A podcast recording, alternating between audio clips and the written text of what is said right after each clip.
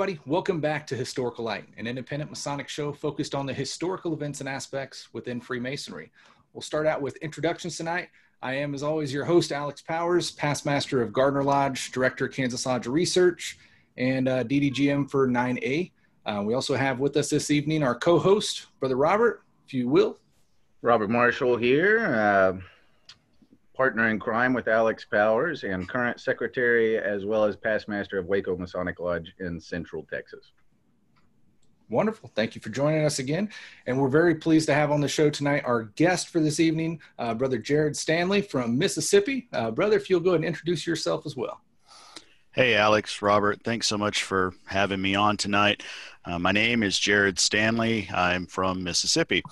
And to keep it short and simple, uh, I am the host of the What is a Mason YouTube channel and the Grand Secretary and Grand Librarian for the Grand Lodge of the State of Mississippi and Secretary of the Mississippi Lodge of Research and Treasurer of my home lodge, Longstreet 268. I think we'll cut it off there. so you have a lot of spare time on your hands is what you're trying to tell us oh yeah making time to talk to you guys was no problem whatsoever yeah you actually uh, shot us a message about what 15 minutes ago gave me a little scare saying hey guys about tonight? I figured that was just a fun poke at my fellow youtubers you know? There you go.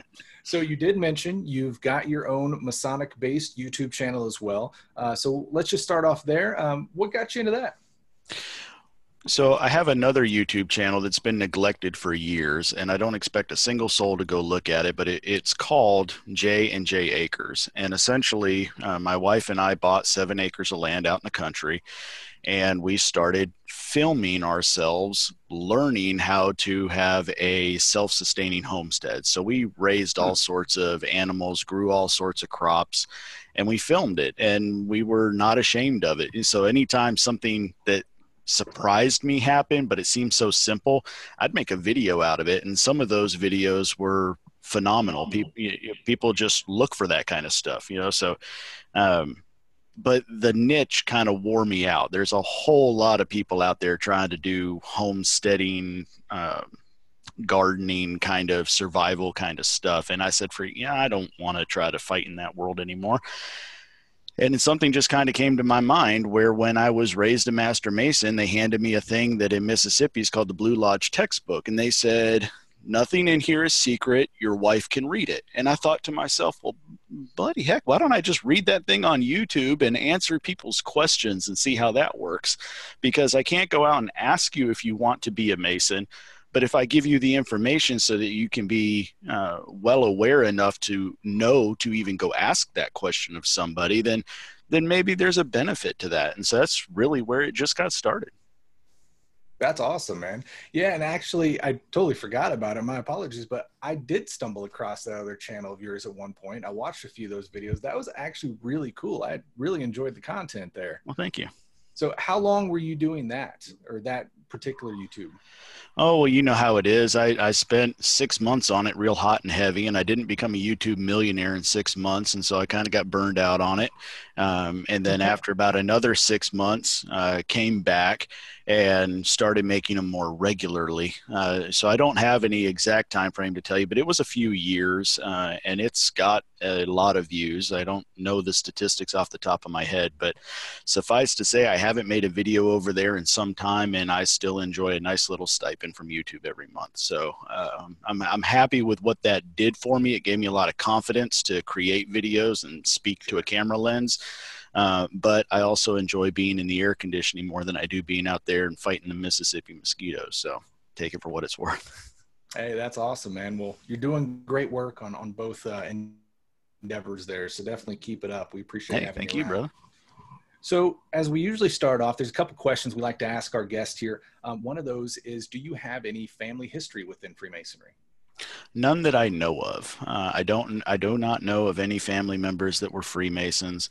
Um, my father has asked me about becoming a Freemason, but he lives in another state, and he has had some uh, medical problems. His memory is not the best, and I've I've told him, Dad, you know, I'm, they may well let you in, but I don't know how well you'd be able to advance and and everything else. But that that's the closest that I've ever had to any kind of family uh, outside of myself in Masonry. Sure. Hey, that that's awesome though. You know, there's so many people that get caught up on the, you know, I've got generations and generations in masonry, but mm-hmm. personally, I, I, think it's really cool that aspect that you're the first, right? And you know, if it, if it does kind of take off as a legacy in your family, you're the one that actually started that. So that's I think really neat in its own regards. So awesome, well done. Uh, every the other question, has, do what now? I was just gonna say every story has to have a first page somewhere, right? Oh yeah, for sure, for sure and I mean, yeah, how cool is that? That uh, you know, going down the generations, they decide to go through that. It's it's all because of you. You know, it traces back. That's yeah. really neat. So, not having family history directly into Freemasonry, what was it that made you decide you wanted to make the leap into joining the craft? So, the general theme behind my story is similar to so many others, but of course, the story itself is unique. Uh, so I was working as the deputy emergency manager at Naval Air Station Meridian here in Mississippi. And one day I happened to notice that a coworker of mine had a Masonic ring on.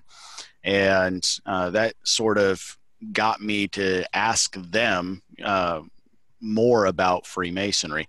And the story is more complicated. That I don't know if you want me to spend more time on it, but um, it was just the influence of the guys I was around. You know, the the saying goes, you know, the kind of guy you want to have in your foxhole. And all of a sudden, I realized that one guy I feel that way with is a Freemason, and that guy I feel that way about is also a Freemason. And it starts to make you wonder, well, if those guys I respect so much are part of that organization, maybe that's an organization I need to learn more about. And that's really how it got started. You know, there's a lot to be said there you know that's that's kind of the point right? Mm-hmm. we don't well i know it's changed in different uh, jurisdictions now about being able to you know ask or recruit so to speak which i hate that word. Um, but so many people get caught up on that. And really if you let the craft do its work properly it emulates itself. You know when you can catch on and see wow all these people are the same in these regards maybe that has something to do with this masonry thing. That's a common factor that's that's awesome, man. That you know you were able to see that and got drawn in because of that. Thank you. I think there's a lot of different things and different cultures and mindsets over time about it. You know, there's I actually do enjoy the idea of you know well we don't want to go out there and put up billboards and whatever else we just need to act in such a way that people notice us and then associate that with freemasonry the influence of freemasonry but there's a bit of a catch behind that. If they don't know that you are a Freemason, if you're not wearing a ring or some way representing that there's this organization you're a part of, uh, if you're not even just casually saying, "Oh, sorry, I missed the ball game uh, for your kids the other night. I had uh, some responsibilities up at my lodge." If they don't know that you're involved in it, then how do they know that that that is the influence that uh, has made you the man that you are. So I, shy away from the idea that you know the the the utter silence and circumspection you know don't even mention that freemasonry exists. I think that's just a death right. shot. Um, i think you have to talk about anything that's involved in your life. I mean for heaven's sakes how many people do you know talk about what happened at work the day before or last week or what happened over in some uh, family situation or whatever? I don't see why it would be a negative thing to say hey you know at my lodge last week we uh, we managed to get together 100 coats that we're donating down to uh, the shelter or whatever the situation may be. You know, letting people know that we exist is not a bad thing, and if they don't know we exist, then they don't understand the influence it has on us, and eventually the fraternity just keeps dwindling. Yeah, no, I, I 100% agree. So the, I guess, kind of the caveat here in Kansas few years ago, um, they actually changed it where we can ask or you know recruit in such uh, such a term you could put it. Um, and just so happens I'm wearing my Leadership Academy uh, shirt. We actually just gave a presentation recently on this. Um, so I was asked to give a presentation on the Masonic elevator pitch, um, which you mm-hmm. know quickly elevates into a sales pitch, which I'm a, you know, I'm an outright Mason. I, I wear symbols and rings and stuff all the time, talk about it all the time. But as I said, I, I don't believe in the the recruiting as far as trying to sell the craft to somebody. With that said, I think it very is is very important to talk about the craft and get out there those uh, those beautifying aspects of it that you know in the general public get looked past quite frequently. You look on Google, and it's so quick to find the negative um, before the positive. So I threw some people off with my uh, my presentation at the Leadership Academy. They went in there looking to learn this elevator pitch, and I, I indeed said it. You know, it was important to learn the elevator pitch and the means of having the proper thoughts to be able to display what your feelings towards masonry is effectively in a moment's notice, but not in the aspect of just trying to sell somebody into the fraternity, but more for anybody in general. If uh, you're talking about it with your grandmother or a coworker or who who may whoever it may be. Um, I run into people so often that either never heard about Freemasonry ever, or they've heard something crazy about it, or they just don't know much about it at all. And a lot of people get on the spot when they're, well, what is Freemasonry? And most people, it means so much to them, they just get bottled up and they don't know how to effectively put that out there. So it's important to be able to kind of circumambulate that and reflect on it within yourself to be able to put it out there effectively in those moments. So very important to talk about masonry. Um, yeah, just kind of took them by the left field there, not giving them a sales pitch per se, um, but going on and actually talking about how you can effectively determine what masonry is to you and put that right image out there um, to brand it to the public. Uh, Brother Robert, what's what's the uh, outlook of that down in Texas as far as being able to speak about it with people directly? Down in Texas, uh, recruiting is still uh, strictly forbidden. Uh, I think we're still in a case where a majority of the membership, we've got around 70,000, uh, a majority of the membership would still uh, not want to open the door to recruiting. Um, and uh, talking about it it, there's actually a law. Uh, we, we, we've got a law in our law book that's interestingly worded. What it says is, uh, well, while we can't recruit, you can issue a neutrally worded uh, encouragement uh, hmm. to, to a non Mason. You could say things such as, Are you a Mason? Let them answer the question and then respond with, Well, why not? Uh, which to me I think you're toeing a line on recruiting there that I get uncomfortable with. So I've never really been willing to go that far with it.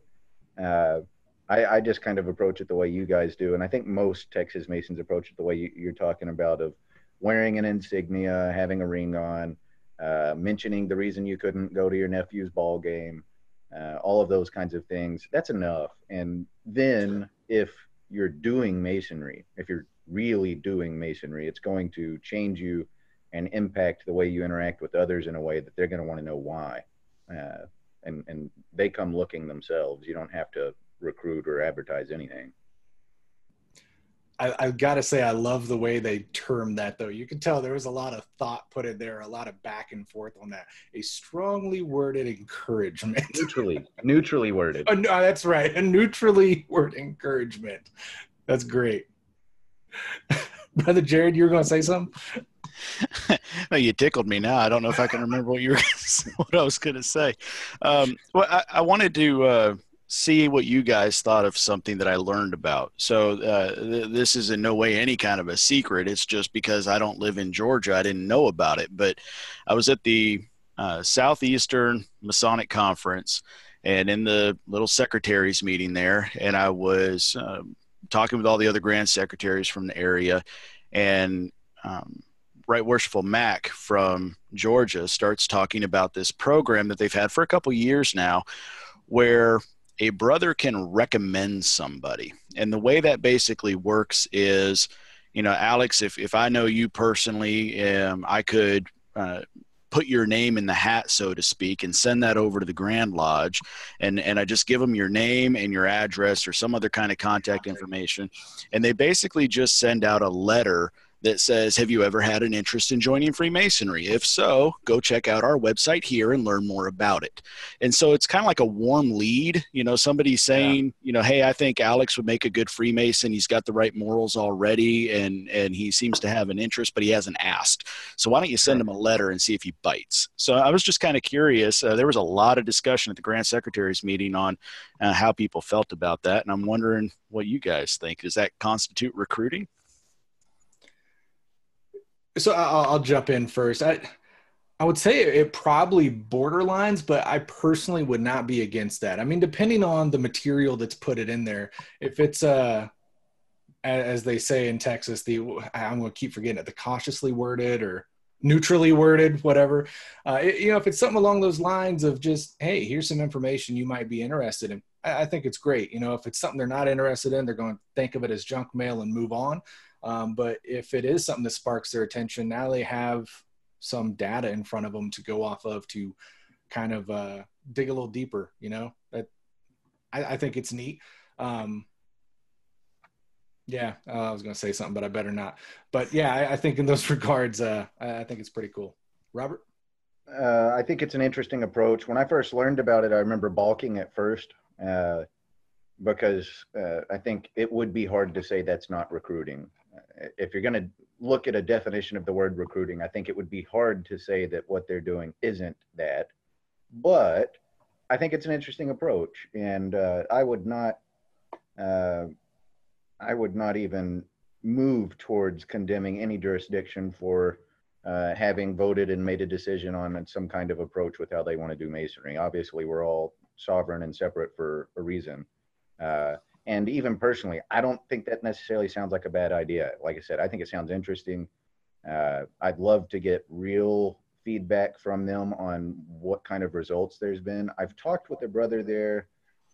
I want to say his name's Taylor Nauta uh, about this uh, particular thing, and uh, uh, my understanding is that there is a, a very strong uh, contingent in Georgia of Masons who are in favor of it. They like it. They think it's been a great thing. And then there's also a group of guys who uh, think differently. Uh, but then again, that's probably true of anything we ever do in Masonry. So. Well, of course, poor Georgia has had a roller coaster over the last couple years. They're still trying to smooth things back out. But, you know, the thing that really caught my mind when I heard about it was, you know, we're constantly trying to find that line. And, and, and it's not so much that – that line that's you know okay if i cross this i'm officially recruiting. But i think what we're trying to find is where's that comfort where we can truly say that we're providing awareness that freemasonry mm-hmm. does still exist uh, that we are still an active organization and at what point does awareness become recruiting? And, and i think that's the the tough line. Yeah i agree. I think that's exactly what we're trying to do. Yep, I would I would concur as well yeah, I think it kind of straddles that, but you know, with that right strategy, I think it's, I think it's right on the right purpose. So, personally, at least. So I bring that all the way back to kind of your original question to me. I think to me that's uh, a very tangible value to uh, true Masonic YouTube channels and podcasts. You're not yeah. recruiting somebody; you're just providing some awareness three brethren sitting here talking and you can just listen in and see what it's about and make your own decisions from there. So that's one reason I really like this format. Mm-hmm. Yep. No, I totally agree. But for forty nine ninety nine, no, I'm playing. All right. Well, brother, we had you on tonight because of one really cool thing. They give you a key that we've all wanted to get our hands on, and that's the archive room. So you've had the pleasure of playing around in the adult Mason's toy box, so to speak, that we've all wanted to go dig through. And uh, we're going to have you tell us a little bit about it, uh, the archives there in Mississippi, um, the condition they're in, what experience you've had, and uh, kind of where you hope to see them go. Okay. So I have never in my life done a disclaimer on any of my videos, but I'm going to give you a disclaimer. Uh, nothing I'm about to say in any way reflects negatively on my predecessors. Um, you know, everybody that gets into a position has to play the hand they're dealt. Um, I have been dealt a very um, easy hand uh, this year. Uh, so in March, right at our annual communication, I was appointed to be the Grand Librarian. And what that means in Mississippi is the Grand Librarian takes charge of all records that are not the active records of the Grand Secretary or the Grand Treasurer. So you could call that Grand Archivist, Grand Historian, Grand Librarian, whatever you want. Um, so the first thing the grandmaster tasked me with was clean up the basement and work on digitizing old annual returns. And that's a humongous topic. And so when I asked him just how far he expects me to get done, he told me, Progress, Jared, give me progress. And I'm like, I can do progress. so, so that's kind of where the whole thing really got started. And like many other Grand Lodges, if not all of them, our history and the and our records have had a, a, a a storied past. You know, we've had Grand Lodge buildings that were purposefully torn down. We've had one that was burned down. We've changed cities where our Grand Lodge was located across the entire state, like three hour drive away today at 80 mile an hour. And you know, so these are big things that we've done. And so one thing that I think is kind of critical to step into this is upstairs. If you go to the Grand Lodge office, um, here in Mississippi, it's it's two levels. I don't know all the exact dimensions, but it's just a big square building uh, that you walk in. There's a uh, little bit of a um, oh, I don't know what the right word for it is, but it's a split level. You get a few steps to go up and a few steps to go down, right? And if you go upstairs, uh, you'll find all the records that the Grand Secretary and, and the Grand Lodge office use right now. And that includes things like hardbound copies of annual returns from the lodges for all the way back to 1900.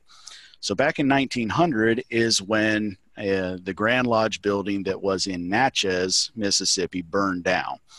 And the story that I had been told since I started working up there was, well, these are the oldest records we have, uh, other than a couple little things. So if it didn't happen, if it happened before 1900, we don't have it on paper.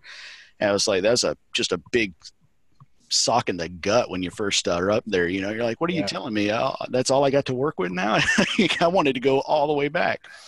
So uh, one thing that I want to share with you guys as I uh, get into this is some of the things that we've discovered. So in going around the basement and uh, cleaning things out and inventorying what we had, uh, we discovered some things that nobody that is alive, and there are three living past grand secretaries I had to call upon had no idea that these items were down in the basement. So um, that's an extremely long disclaimer, uh, just to say that as I'm about to start sharing pictures and everything's, you know, you can only do what you're given the tools to accomplish. And when what you're given is a half sunk basement in the middle of Mississippi that has exactly zero airflow control, things get bad quick.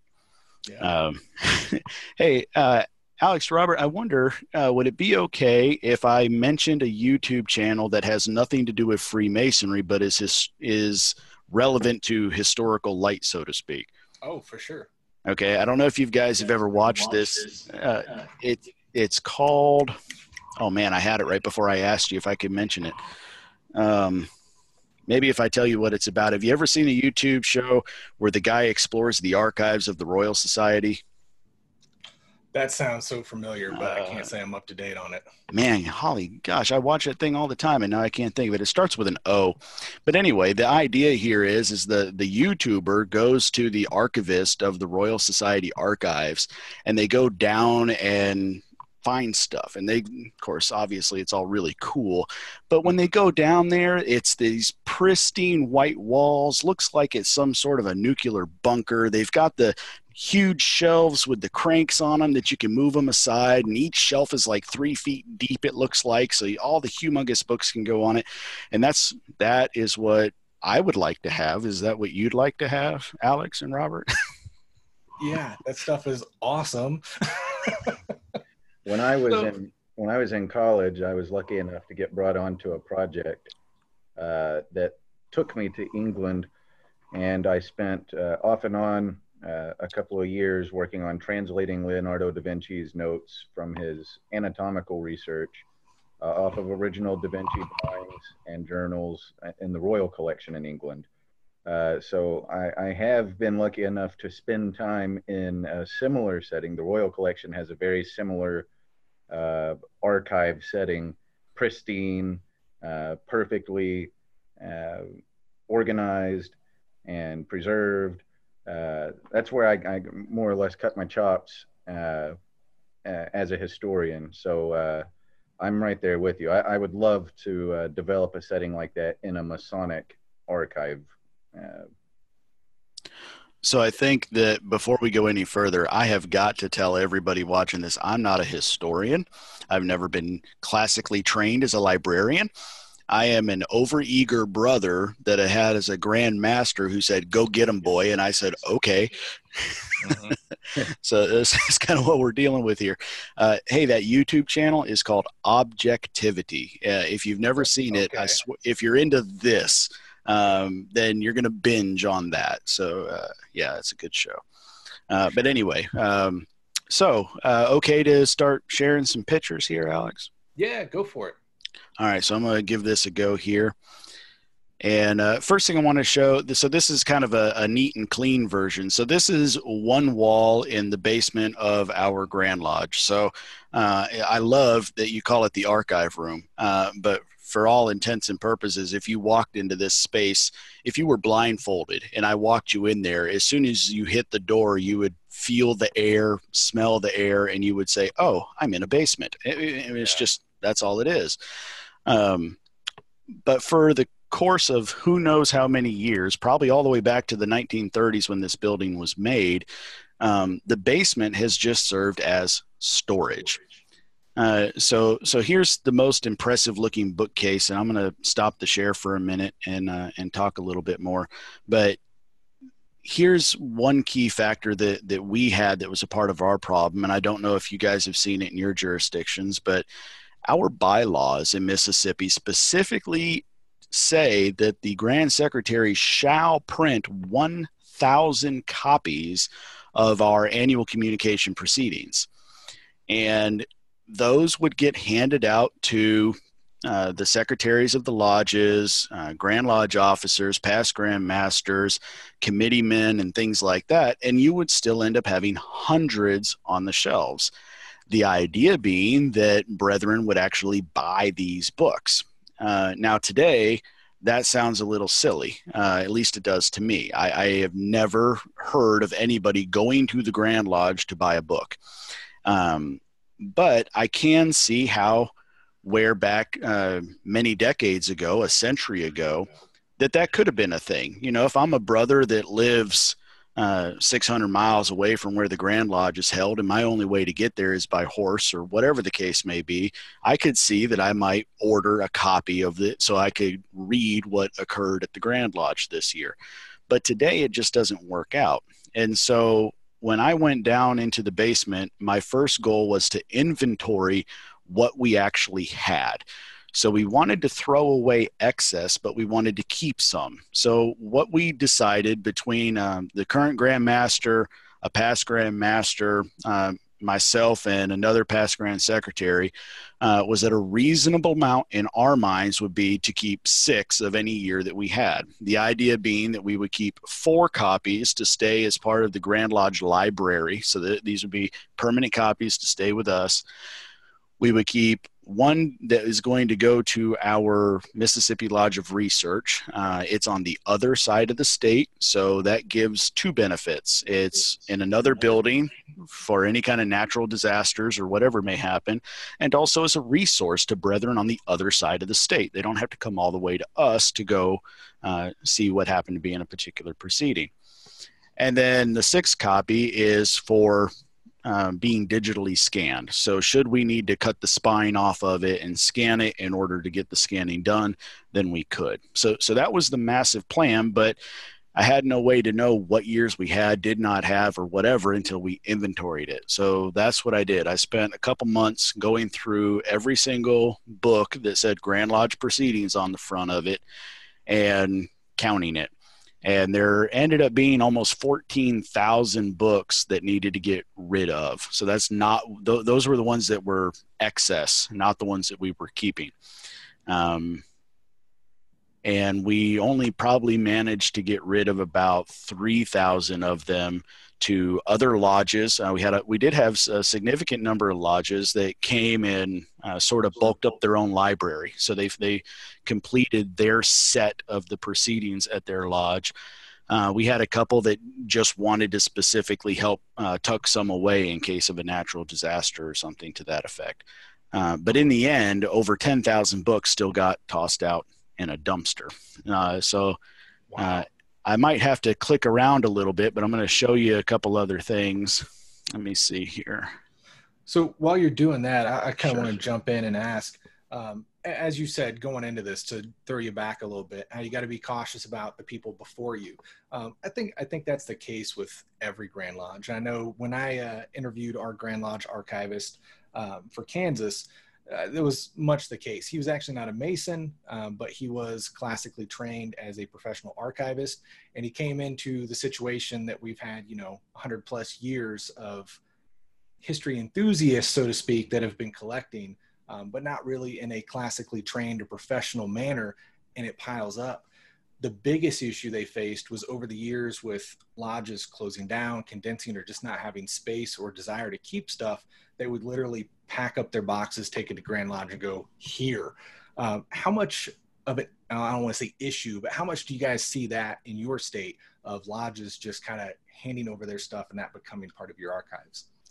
So in a way, we kind of require that they do, um, especially if they go completely dark. If they're if they merge, it's different. But if they if they completely close, then we expect them, uh, basically from the minute that they wrap the gavel and it's official that they're closed, every possession of that lodge becomes a possession of the Grand Lodge, uh, and so we just naturally get a lot of stuff and um, you know, of course, the basement down there has got a whole bunch of minute books uh, and charters that you might expect, but there are some cases where you can find um, just I don't know how even to explain it, just general stuff that came out of lodges. Um, so more often than not, it's the memorials, uh, you know, uh, or the excuse me, the mementos. You know, so uh, we might get a call from somebody who's like, "Hey, my great granddad was a Mason. Uh, I'm not a part of it. Don't know if I'll ever join or not. So rather than this go to the flea market, can I send it to you guys?" And that's all well and good, but the problem that I have, and it sounds like others have as well, is we only have so many display cases. And so all of our glass display cases up on the main floor, it's almost difficult to see what's in them because they're all kind of like half laying on top of each other so that you can kind of sort of see it. But you know eh, eh, the worst is probably the aprons you know because you see an apron you don't want to see two inches of it you want to see the whole design but because of how many have been donated to us and the amount of space we have to, to actually display them, they're they're laying on top of each other. So um, it doesn't happen. Of course, I've only uh, been working in the office there for a few months now, but uh, in those few months, it's already happened one time where somebody said, "Hey, can I send you this?" Now, in that case, it was kind of interesting because it was somebody who was living way out of state. I forget which state, but not even like just across the state line or anything. I'm talking several states away. And it was hey we've got this old book that was uh, i think from my great grandfather's lodge and uh, it's just been toted around from the family. Can we send it to you? And i said well what book is it? Because if the darn thing on the front of it says grand lodge proceedings i don't want it. And and he says well it says lodge minute book. And i'm like and so this family just mailed me the lodge's minute books, and I can't recall for you right now which lodge it was, but it was a uh, clearly a lost minute book from a defunct lodge got returned to us out of nowhere. That that, that that's a big difference. Those that's a gold mine right there. I mean, you definitely want to get your hands on that. I will say I was trying to dig through our Grand Lodge bylaws. I was having a hell of a time though doing on my iPhone here, so I couldn't find if we have exactly what you guys have as far as a specific number being printed. But I think it does say that it has to be at least printed. I think they took the number out, but I'm one of those weirdos. If you see the shelf behind me, that second shelf from the bottom there, that's that's all Grand Lodge um, proceedings but I like the old leather bound fancy ones. I despise the new white paperback ones and just they just mean nothing to me. But oddly enough, when I was doing my lodge history book, those things were a gold mine for me, um, just to fill in the gaps of information and also to get some uh, get some you know neat little uh, tidbits throughout the years. But one thing that kind of screwed me they started off just great and you know in the early days less people is a lot easier to do um, but i actually started formatting my book this way after i well so basically each lodge would have a page and it would list the master of that year, the officers of that year, and then it would list by, list by degree all the members of that lodge. So, I mean, within a page, or you know, if it's a bigger lodge, two pages on there, you had everything.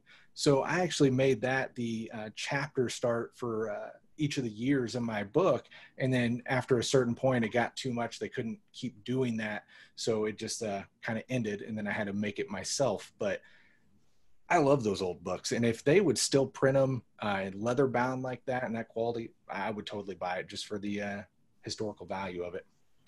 Out of sheer curiosity, so we would call that a roll of members, and for many years that was included in the bound copy of the Grand Lodge proceedings. But uh, some time ago, I don't know the exact date. If I think really hard, I think the first one that I know for a fact is in the late 30s, early 40s they stopped printing the roll of members along with. Now they will, they still print a little summary. Uh, so like name of lodge, district, address, or or at least uh, city, and how many members, but no names outside of the principal officers and the secretary. So, d- does your Grand Lodge still print the entire roll?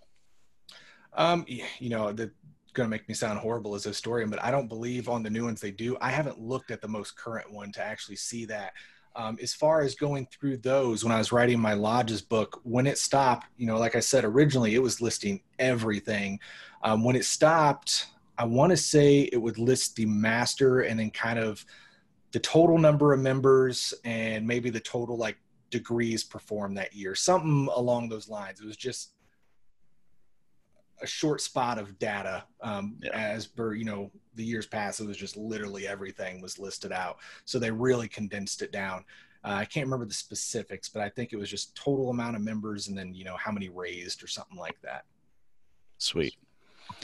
So uh, just to give everybody a small sample so so here's um, a picture of a shelf before I got to it. And now this is a pretty recent shelf. Uh, this shelf starts up in the top left corner at 1977 and it ends, it, it just reads like a book all the way down. And then down here in the bottom right corner is 1994. And you can see if you look really close that the bookshelf is deep enough that these is actually two books deep on the shelf. Um, and no wonder they're Bowen. yeah. And so uh, I went in there, I inventoried them, I sorted it all back out. And, you know, for what it's worth, if that sounds like a ridiculous amount of work, Jared, why don't you just take six out, set them aside, and move on and throw everything else away?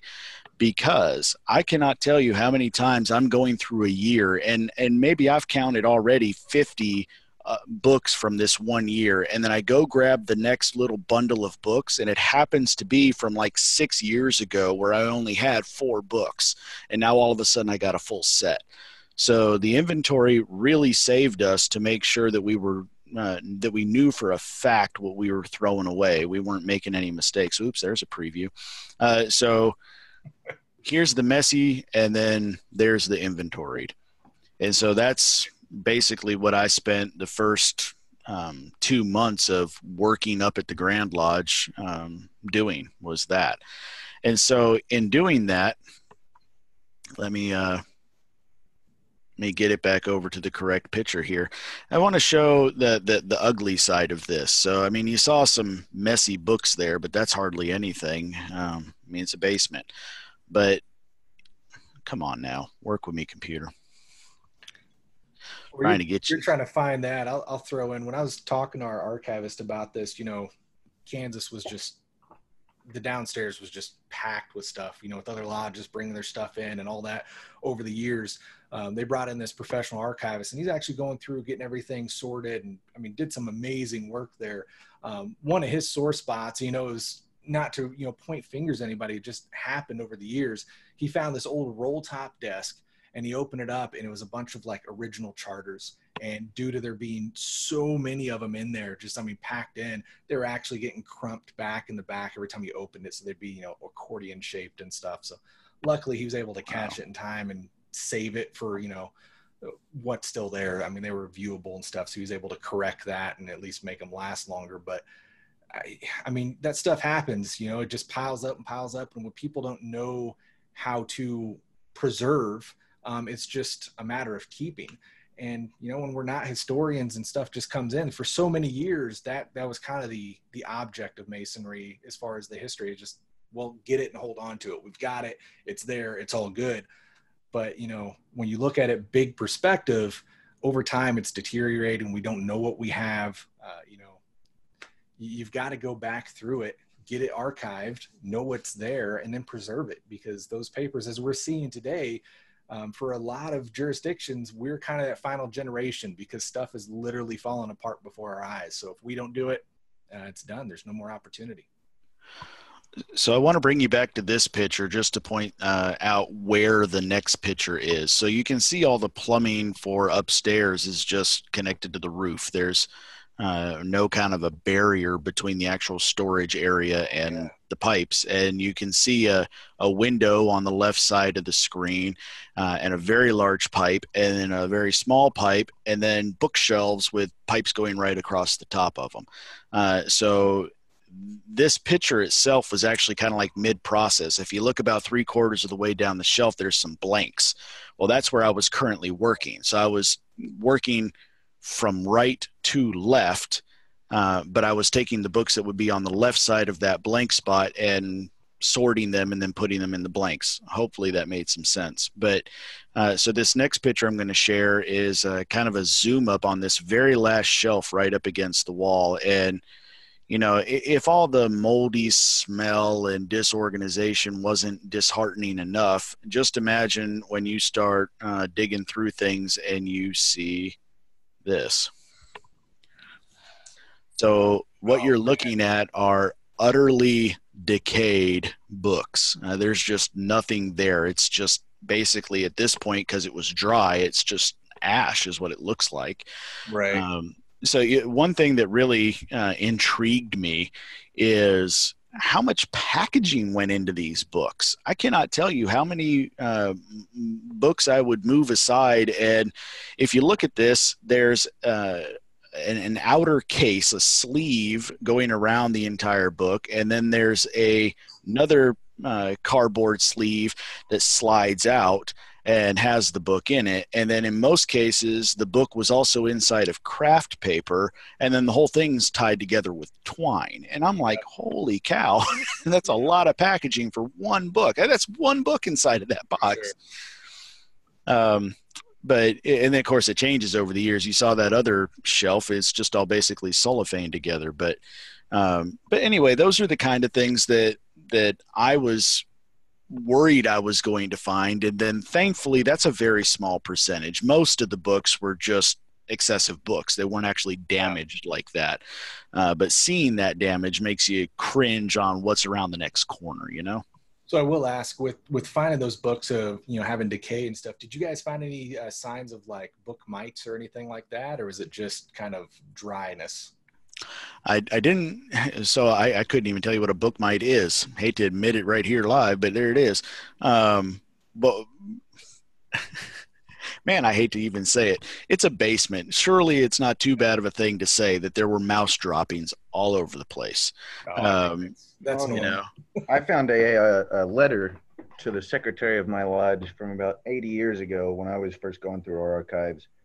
Uh, it was a letter sitting on a shelf, loosely mouse poop on it, and it was from J. Edgar Hoover, uh, signed uh, personally.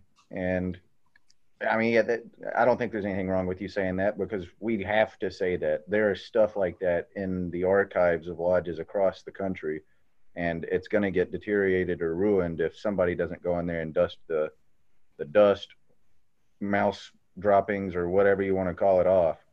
Well, I'll get straight to the heart of the matter, and and Alex, I saw you get up, so I know you got something to share. But um, one thing that our grandmaster is going around doing right now is trying to convince everybody to raise per capita, uh, to to accept a larger per capita for the Grand Lodge, and uh, I think we can only expect what we're willing to put into it. You know, the, there is absolutely no budget line item for the preservation of any of that stuff. Yeah. And the only way to add that line item is if all the brethren are willing to open up their pocket and put a dollar on the table, you know, and, and until somebody points out the issue, then there's no way to justify the increase, if that makes sense.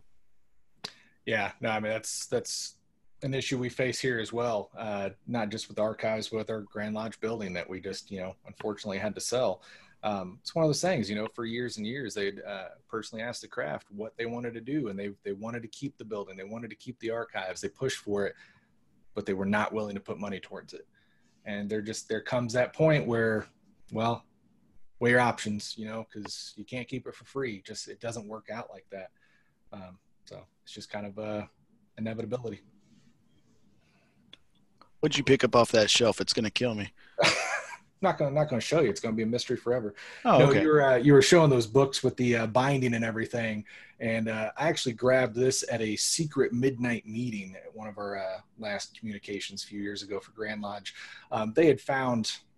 I don't know, two, 300 copies of these down in the archives, and they decided to disperse them. So everyone that came to their secret midnight meeting um, got a copy, and it is still it's you know proceeding from 1906, all neatly printed up, bound in the twine and everything. And I get back and I show it to Lodge, and everyone starts free. Well, rip it open. We want to see. And I can't. I mean, yeah. Look at it. I can't open this. So this day, I have no idea what's inside of it. I need to try to find one that's not opened, but I just yeah. don't have the heart to unbind it. It's, I just love it. yeah, that that was a standard practice by printing companies back in the day. We got a few shelves of books like that. That's that's how you made sure that the book you made got where it needed to go intact, undamaged. Uh, I think it's really cool that a lot of y'all's proceedings are still in that kind of shape. You know what surprised me the most, though, Robert, is when I would open those books. The books themselves, the the pages on the inside, and the the structure of the book were immaculate. But the cover of the book, despite having two layers of cardboard and some craft paper to get through, the cover still had a, a moldy sheen to it. And that just, I didn't really expect to see that, and it was consistent. So I said it was it, it was the standard practice of printing uh, and and that's uh, if I remember right, it's been a long time since I was in archiving courses, but uh, I think it's actually the craft paper you keep referring to uh, is what would cause uh, uh, mold or even acid problems with the covers of books and completely destroy them. Sometimes getting past the cover and getting into pages and causing them to stick together. And uh, uh, really? they, the, the, the printing companies at that time were not printing them with the expectation that somebody would put it on a shelf and it would sit there for 20, 30, 40, 50 years. They Fair thought enough. it was going to get opened up and used as soon as it arrived. Uh, so if if if it did sit for too long, that's it wasn't packaged for that. It wasn't that that wasn't the purpose, and and that would cause uh, within that close packaging, if it got too hot in the room or it got too cold in the room, weird things would start to happen with that craft paper on the covers. Hmm. Interesting. So I want to share uh, this picture with you.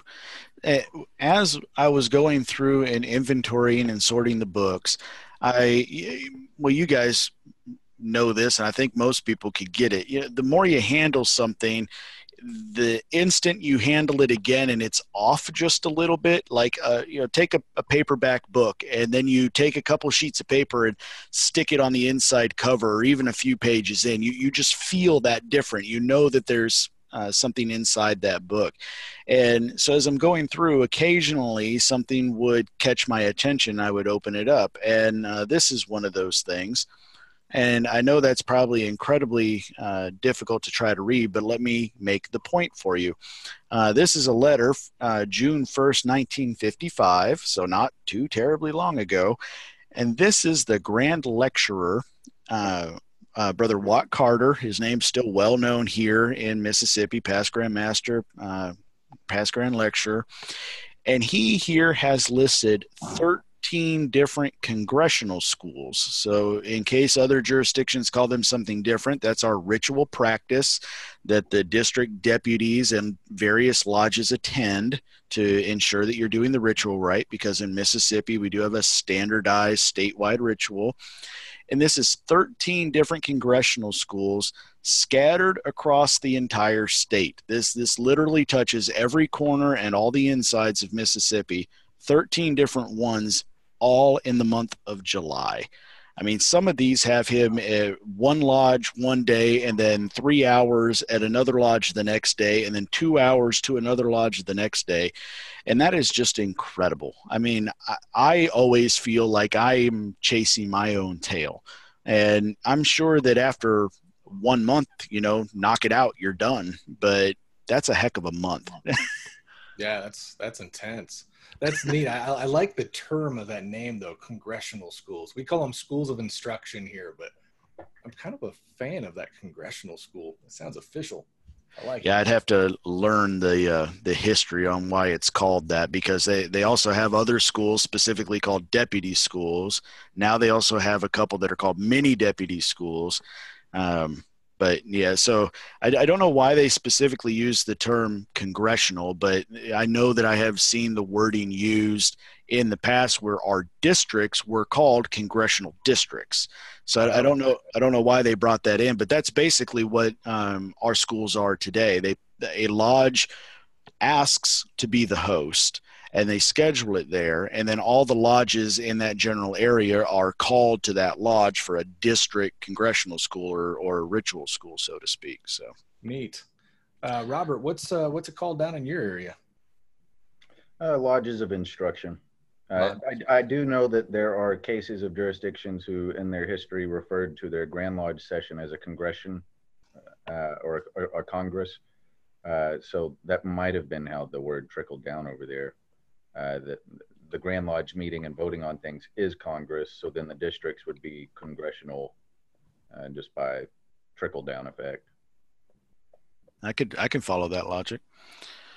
Um, so let me ask you guys a question, and, and and surface answers only, please. I'm not asking for details, but Alex, do you know where your per capita goes to? Do you know how much of each dollar goes to support what kind of a thing? Or do you just know that that's the amount that the Grand Lodge needs to keep running? I'll give you a safe answer. I, I yeah. do know, but I don't know. Okay. they they have actually broke it down for us before. I know the gist of it, but I, I couldn't tell you right now, dollar for dollar. No. How about you, Rob? Ours is listed plainly in our law book, uh, and uh, so it's readily available. I've had to go through it a few times, most recently because we were changing it uh, not necessarily changing the amount, but because we were changing where some of that was allocated. Uh, so I couldn't tell you the, the percentages off the top of my head, but I could tell you uh, the Masonic Home and School gets a portion, uh, the right. charity fund gets a portion. Uh, most of it goes to the upkeep of the Grand Lodge building and archives. So, generally speaking, in Mississippi, the most that any um, Mason that doesn't purposefully go to get his nose into it is going to find out is how much revenue the Grand Lodge receives and a couple major line items for expenditures. You know, so how much it costs to run the Grand Lodge, uh, the office itself, salaries, the utilities, and all that, and other big topic uh, line items like that, right? Well, in digging through the basement, I ran across uh, this picture I'm going to share with you, and I've even um, recommended to my Grand Master that he consider that he consider uh, using this kind of a template because I think it would make things much more clear to the um, to all members. And so here it is. Uh, this is from 1931, and it's showing how the two dollars and seventy-five cents per capita is being broken down. And so you can sit there and easily see uh, what everything goes to and it's just a real simple chart. It's not some big uh, you know income earnings report uh, right. put out by an auditor or something. You know it's just real simple and and people can grasp it. But you know there's just another little uh, hidden treasure that was just literally shoved into a shelf somewhere and you can see it was tattered in in pieces and i had to play jigsaw just to get the picture. Um, but I think it's neat because sometimes that kind of simplicity um, makes it easier for uh, the general public. I hate to say it that way, but for all Masons to understand, people that have a financially uh, moded mind and those that don't really understand finances so well. Right. So uh, let's see. I, I, let's see one other, uh, one more other tease, and I've got some real goodies I want to share with you guys. Uh, so this is another thing that's uh, relatively modern, uh, but when you run across it, you're always happy to know you've got it. Um, this is just one uh, set of slides that we have. Uh, we've got a couple different sets in a couple different sizes to go in different machines. Uh, my wife has been down there uh, helping me try to test some machines. She's been able to get a couple of them running because uh, I would love one day to actually use these slides in the in the uh, lantern that it's meant for and show people uh, what it actually looked like and and experience it uh, rather than just running a PowerPoint presentation. So, For sure, I would uh, advise with that though, get an LED bulb. Uh, yeah. a couple years ago, um, one of a uh, recent lodges, Wellsville Lodge, that merged with us. Um, all their stuff was out in the storage bin. We were waiting and waiting to get out there. Finally, we go get it, and within it there was a really nice set of glass slides like that, and then the uh, original lantern it went in uh, brought it home, checked it out. It still worked. The light bulb and all turned on. Within like 30 seconds, though, I mean, fairly large front room, it was just sweating in that front room. I mean, that bulb heat up that whole room. I could not imagine gotcha. running a degree in a lodge with that going on for, you know, an hour plus. It got hot, man, really quick. Yeah. So I'm going to try to um, do my best to share this chronologically. So I'm going to step my way backwards in time. And I told you uh, at the beginning of this that one item I was told when I first started working up there was that the only records we have go back to 1900. That was it, 1900 or bust. We found records from before 1900, uh, and I want to share a couple of those with you. So uh, here is something. Here's something interesting. Uh, so another brother found this. We had a Grand Lodge work day and we were all down there milling around and another brother found this tucked away. And if you cannot read that, it says Grand Lodge Constitution of 1871 as finally revised by committee and it has their names, committee adopted by Grand Lodge. I have in no way, shape, or form attempted to open that document. Um, it's it's very I don't know what's the correct term for that. It's it's stiff. Um, so I haven't tried to manipulate that in any way. But uh, so here's this from 1871, and then as it would happen, uh, I did a little bit of digging and managed to find this. This is the Constitution regulations of the Grand Lodge of Mississippi edition of 1871. So this is the, it, it would appear that we have the manuscript and the yeah. printed version that's of awesome. the uh, amended Constitution. And uh, so that's, yeah, I'm really excited about having those two side by side. Yeah, that is really cool. Well, and especially for the, you know, bummer of losing everything back then to find something of that mm-hmm. importance mm-hmm. from that time. That's, that's awesome. You can't ask for more than that. So another thing that we're actively having to use it's it's pretty common uh, in our Grand Lodge office to have to go back and look at past annual returns. Uh, whether that's to try to find information about somebody's relative, some genealogy work, or whether that's just to clear up some kind of a Masonic record. Now, normally, if it's not genealogy, we're probably dealing in the last four decades, uh, and that's it but some genealogy requests can go back some ways.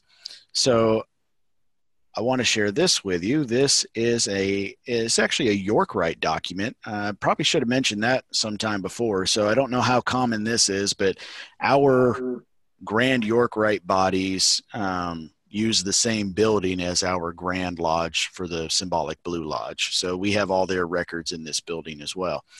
And we happen to come across this. Annual return of Natchez Royal Arch Chapter Number One, held at Natchez, Adams County, Mississippi, on the third Saturday of each month. Uh, and this is their annual return uh, submitted on December 27th, 1866. Uh, so uh, I don't know if that's the oldest annual return that we have, um, but it was the oldest one I could easily identify without risking damage by going too quickly through old papers uh, to take a quick snapshot because I really wanted to share this with you guys. That is awesome. Now, I, I guess one question with them uh, sharing buildings, do you know were they sharing buildings prior to the fire? I do not know. Hmm. I do not know. I would suspect so, but I do not know. I've got something that was intended for the Grand Lodge of Mississippi, or at least Mississippi Masonry, uh, that's just a little older, uh, not a lot older, uh, but uh, this is the uh, what essentially is what we would in Texas call a certificate of good standing. Uh, in those very early days, they would often do a letter that was sealed with a Grand Lodge or a Lodge seal maybe a certificate of some type as well. But this one is for from North Carolina. Uh, it's dated 1847, uh, January 7th, 1847. It says, and this was for Joseph Speight, who was Grand Master of Mississippi in 1853. and earlier, when you were showing one of your documents, uh, had people been able to see my screen, they would have seen me leaning really hard and looking really close at the screen because I was comparing handwriting. Uh, and am sad to say it, it, was not the same handwriting, uh, but of course it wouldn't be. This was coming from North Carolina to Mississippi, and yours is Mississippi. But the handwriting was kind of similar, probably just a common way of writing back at that time.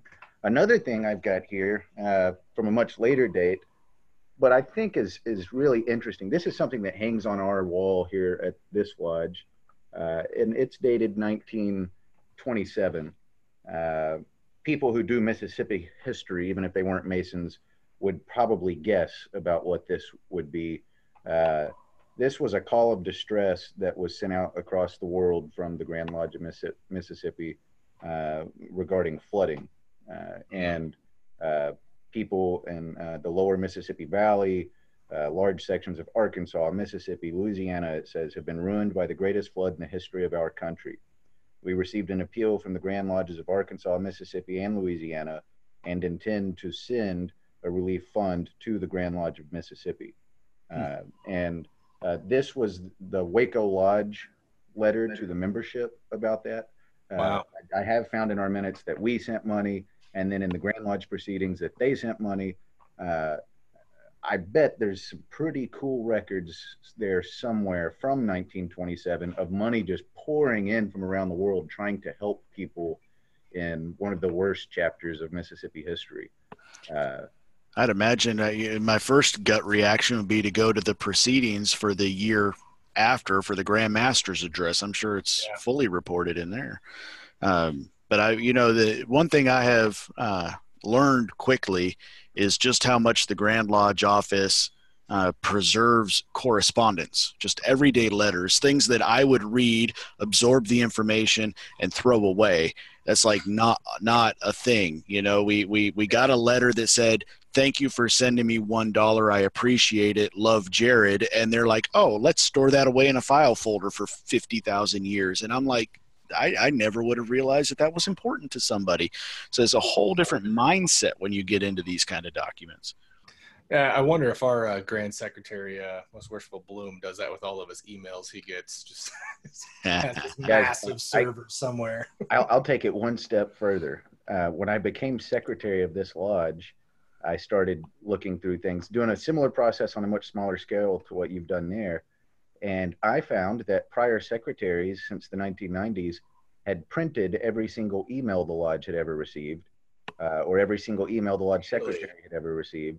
And we had boxes and boxes of emails that had been, if take the E out of the email and turned into physical mail and saved in physical form. I had probably uh, six or seven uh, 30 gallon trash cans full of just emails, uh, which bless their hearts, they had the best intention. They're just trying to save the record, which is something that uh, in the Grand Lodge of Texas we're required. We're not allowed to throw away things like that. Uh, but of All course, right. for an email, you could save it digitally. So, Robert, they, I got two questions for you now, and I got to go backwards a little bit for the first one. The document you held up earlier, you said that was from the 1840s. 1847. Is that the is that the actual document? That's the actual document. How many people do you think had a little bit of an aneurysm seeing you bare hand a document from 1847? So uh, uh, I, I do it on purpose, and here's here's one reason why. Uh, a lot of lodges out there have guys going in there to redo their archives, and and there's several who listen to this show. They're going to recognize I'm talking about them because we've had private conversations to advise them on how to do it. Current best practices in the museum sciences field, and that's that's that's where I come from, uh, is to use bare hands for documents for a photograph, you don't use bare hands. Uh, for artifacts or items or things like that, you don't use bare hands. But for documents that are on delicate paper, the risk of your oil doing something to that is less than uh, the risk of using gloves, losing dexterity, and actually tearing or damaging the document. Uh, so in the museum field, they will bare hand documents like that uh, and then glove other things. But uh, to answer your question, I'm sure lots of people will have an aneurysm over it. yeah, so, so I, I'm with you. Uh, I, I uh, not being aware of that being the standard and current thought process in the field. I hate to say it this way, but common sense logic tells me that that would be the smarter way to do it. You know, take care of your hands. Try, don't go in there sweating your butt off, kind of thing. But Yeah. you know, um, at the same time, you go in there with a not very tight fitting cotton glove, and you don't know that you're slowly ripping that piece of paper. But uh, okay, so second question. Um, we were talking about uh, the, the the emails turning them into regular mail, and as amusing as that is, it, it brought up a thought. So, uh, about a year and a half ago, we opened up a time capsule, and I don't know if you guys heard about us doing that or not, but it was our 200th anniversary, our bicentennial here in Mississippi, and we opened a time capsule. And now at our next Grand Lodge session, there's some discussion about resealing that. So I have gone around and done some presentations trying to let people, the brethren in Mississippi, actually see this information before it gets sealed back up again. And the thought was, okay, well, let's uh, digitize and make track, keep track of what we can, but we also want to add something into it as well. And people started like oh well let's throw in a usb drive that has all the pictures from the bicentennial and a video of the fireworks display and a video of our recreation. And then it doesn't take somebody five seconds later to go dude in 100 years there won't be a usb port. That's not how that works you know? And so well what do you do? Do you do you print 500 different pictures that were taken do you somehow select just a dozen that were worthwhile or or what? And so i guess what i'm asking what my question to you is is what do we do to leverage technology without painting ourselves into a corner Yeah. Uh, so in, in in my case with emails, uh, I went through those emails. Anything I could find that I thought could potentially ever be important or even interesting or anything like that, I scanned them and saved them to the cloud, uh, so that there's not any kind of physical. There's you don't have to depend on a USB or anything like that. Uh, saved them to the cloud, uh, but. Uh, uh, in your case, where you're talking about something going into a time capsule, uh, I think the answer to that is you, you, you would do something like print the best photos and put those in there. Maybe throw in a jump drive on the off chance that somebody like you or me is going to have a really old computer sitting around and be able to plug into it. Or, you know, like you were showing the magic lantern slides earlier, you know, on the off chance that somebody has a magic lantern sitting around and they can actually try that out. So maybe put both in there. I don't know. Yeah. Yeah. I mean, to that point, I, I, I mean, personally, I, I, think a jump drive or something would be suitable. Um, I mean, in a hundred years, maybe everybody's not going to have that. Like, I don't have a floppy drive on my computer anymore. Um, but if I found a really sweet old floppy disk, I could get one. I mean, there are places that have that. And I imagine in a hundred years, there's going to be places that are able to boot um, information off of a uh, USB drive. I've got a pretty good example like of this actually that hadn't occurred to me until you were saying that. I found a record in the lodge archives here, and on the mm-hmm. outside of the record it has labeled Edgar A. Guest, who was one of the most famous Masonic poets of the 20th century, uh, presents a Masonic Service Award to a member of Waco Lodge.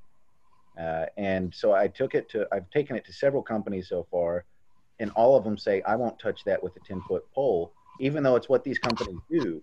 I'm, I'm taking it to companies that update this kind of audio technology and things like this. And the reason is that apparently 80 years ago, 70 years ago, it was common for people to have their own recording devices uh, that would make a record uh, that could then later be played but it had to be on a machine that perfectly matched the way theirs was designed to uh, make the record. And uh, now these companies are saying, well, we could try to get what's off of that record. And one of two things happens either we get a perfect uh, version of the audio that's on it, or we destroy it forever and you're never ever going to have a chance of getting it. Uh, so now I'm faced with a really awful gamble on trying to uh, bring hmm. technology into the present. That's weird. I haven't heard of that before. Uh, I have to yeah, send you a picture. So uh, I don't know how familiar you are with audio or, or records, but it's one where you know typically a record's going to have one hole in the middle. Mm-hmm. This has two holes near the middle, which was my first red flag of this is something weird.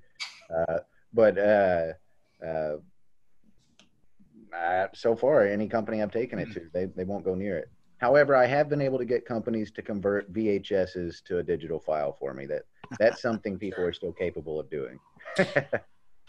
you know, that's actually another thing. I've run across several old um, audio tape reels, uh, just reels of oh, audio yeah. tape, yeah. and the two players I found between the two of them, they don't work, and I don't know them well enough to try to Frankenstein them in together. The one that might work. So, you know, that's something that I was going to try to look for in the future. Is hey, I've got this recording of whatever session from. I think I saw one from back in the '60s. You know, it would just be neat to be able to try to preserve that in some way. And there's no point in keeping the reel if you can't listen to it. Least not sure. to me. But all right. So, uh, quick quiz for you guys, and then I've got my my coup de grace here. The the I guess the oldest things that we've been able to find so far. Uh, we certainly have not picked through everything in this uh, this archive room, as you so kindly called it. Uh, so, quick quiz: uh, What year was Mississippi made a state? Oh crap! I don't expect you to know. That was just for fun. So it was 102 years ago, 18. so it was uh, it was 1817. It was in December of 1817, and by July of 1818, we have the Grand Lodge of Mississippi. Uh, so I knew that. Uh, That's what I wanted you to ask me. right, right. Sorry, I'm not giving you the easy ones. This is you can't have a show called Historical Light and get the 100 Jeopardy questions. You got to go straight for the double Jeopardy.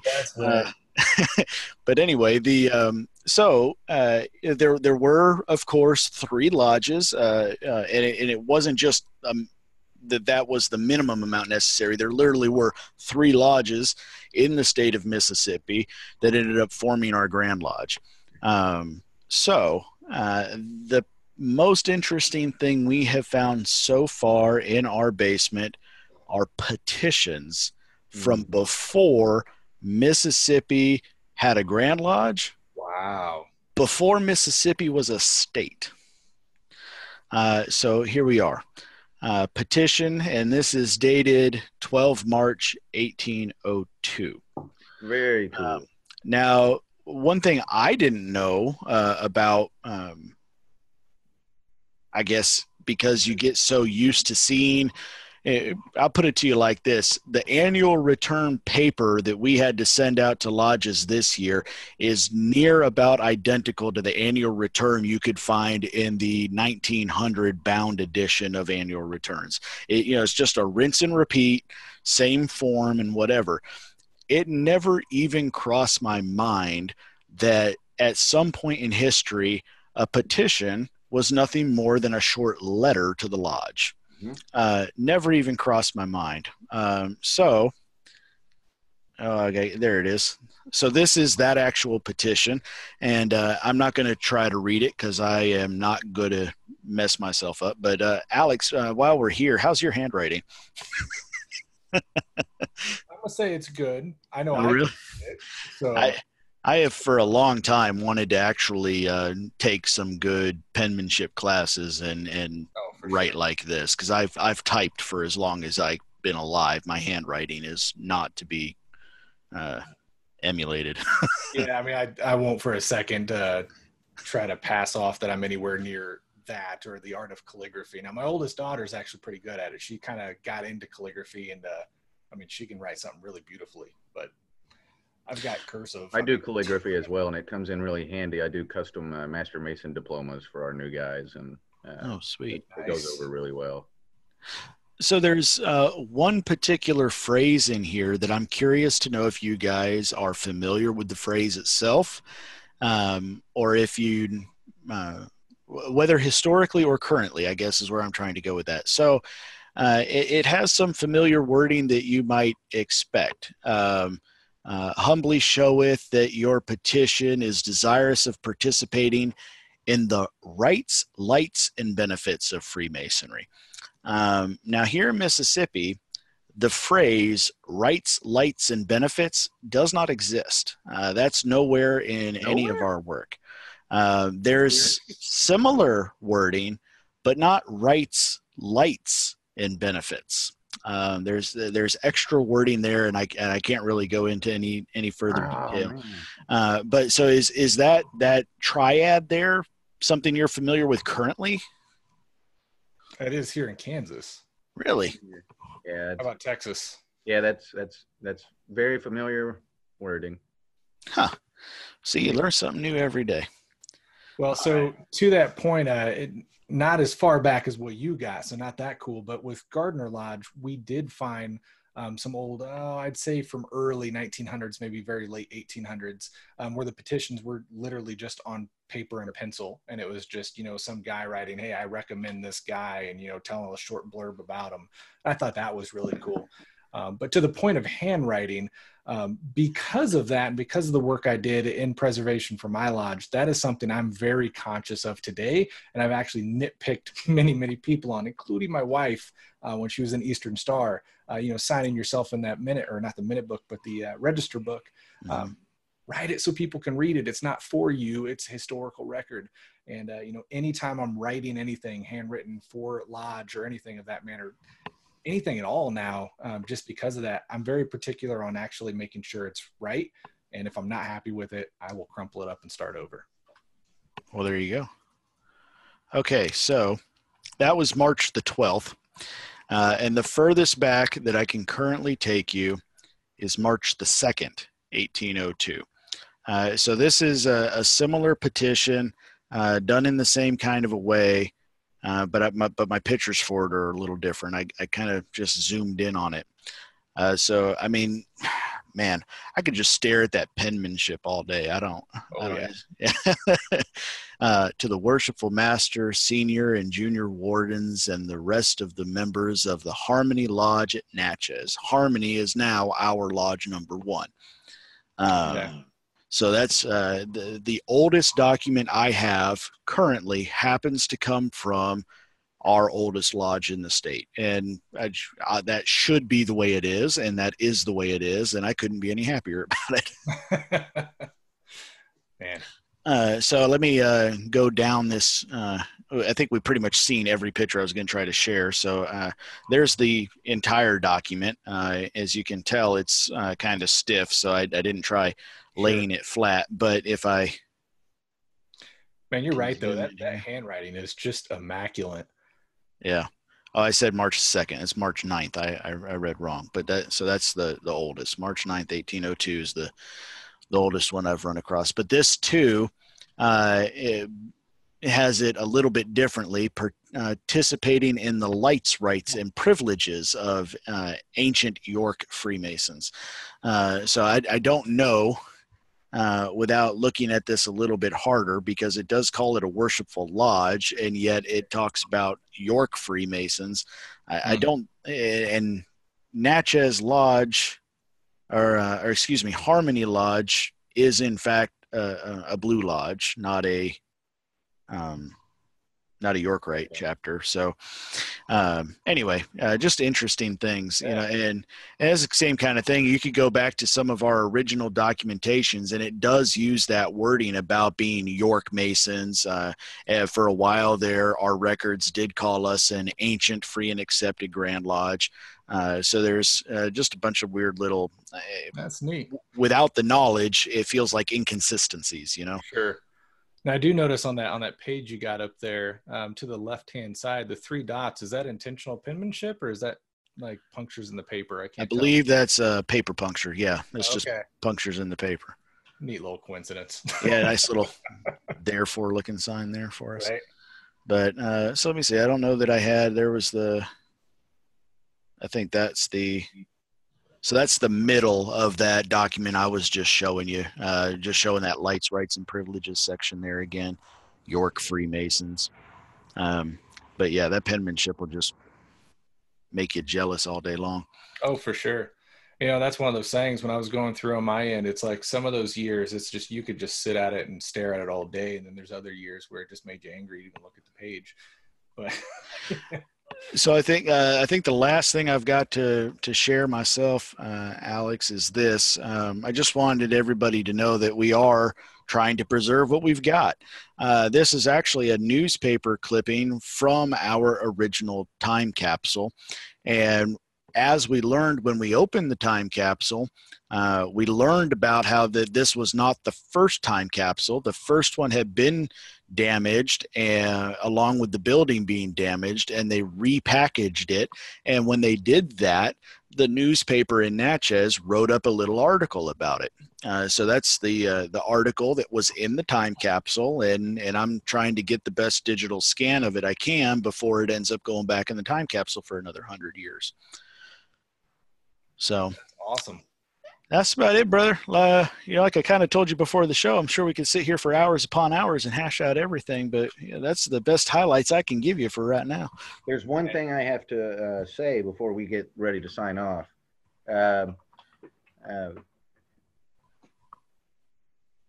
in 1854, the Grand Lodge of Mississippi allowed their most recent past Grand Master to move to Texas and it made everything change here in Freemasonry uh, because for the very first time, uh, the Grand Lodge of Texas, which at that point was already 20 years old uh, or about to be 20 years old, uh, created a committee that formally established what our esoteric work would be.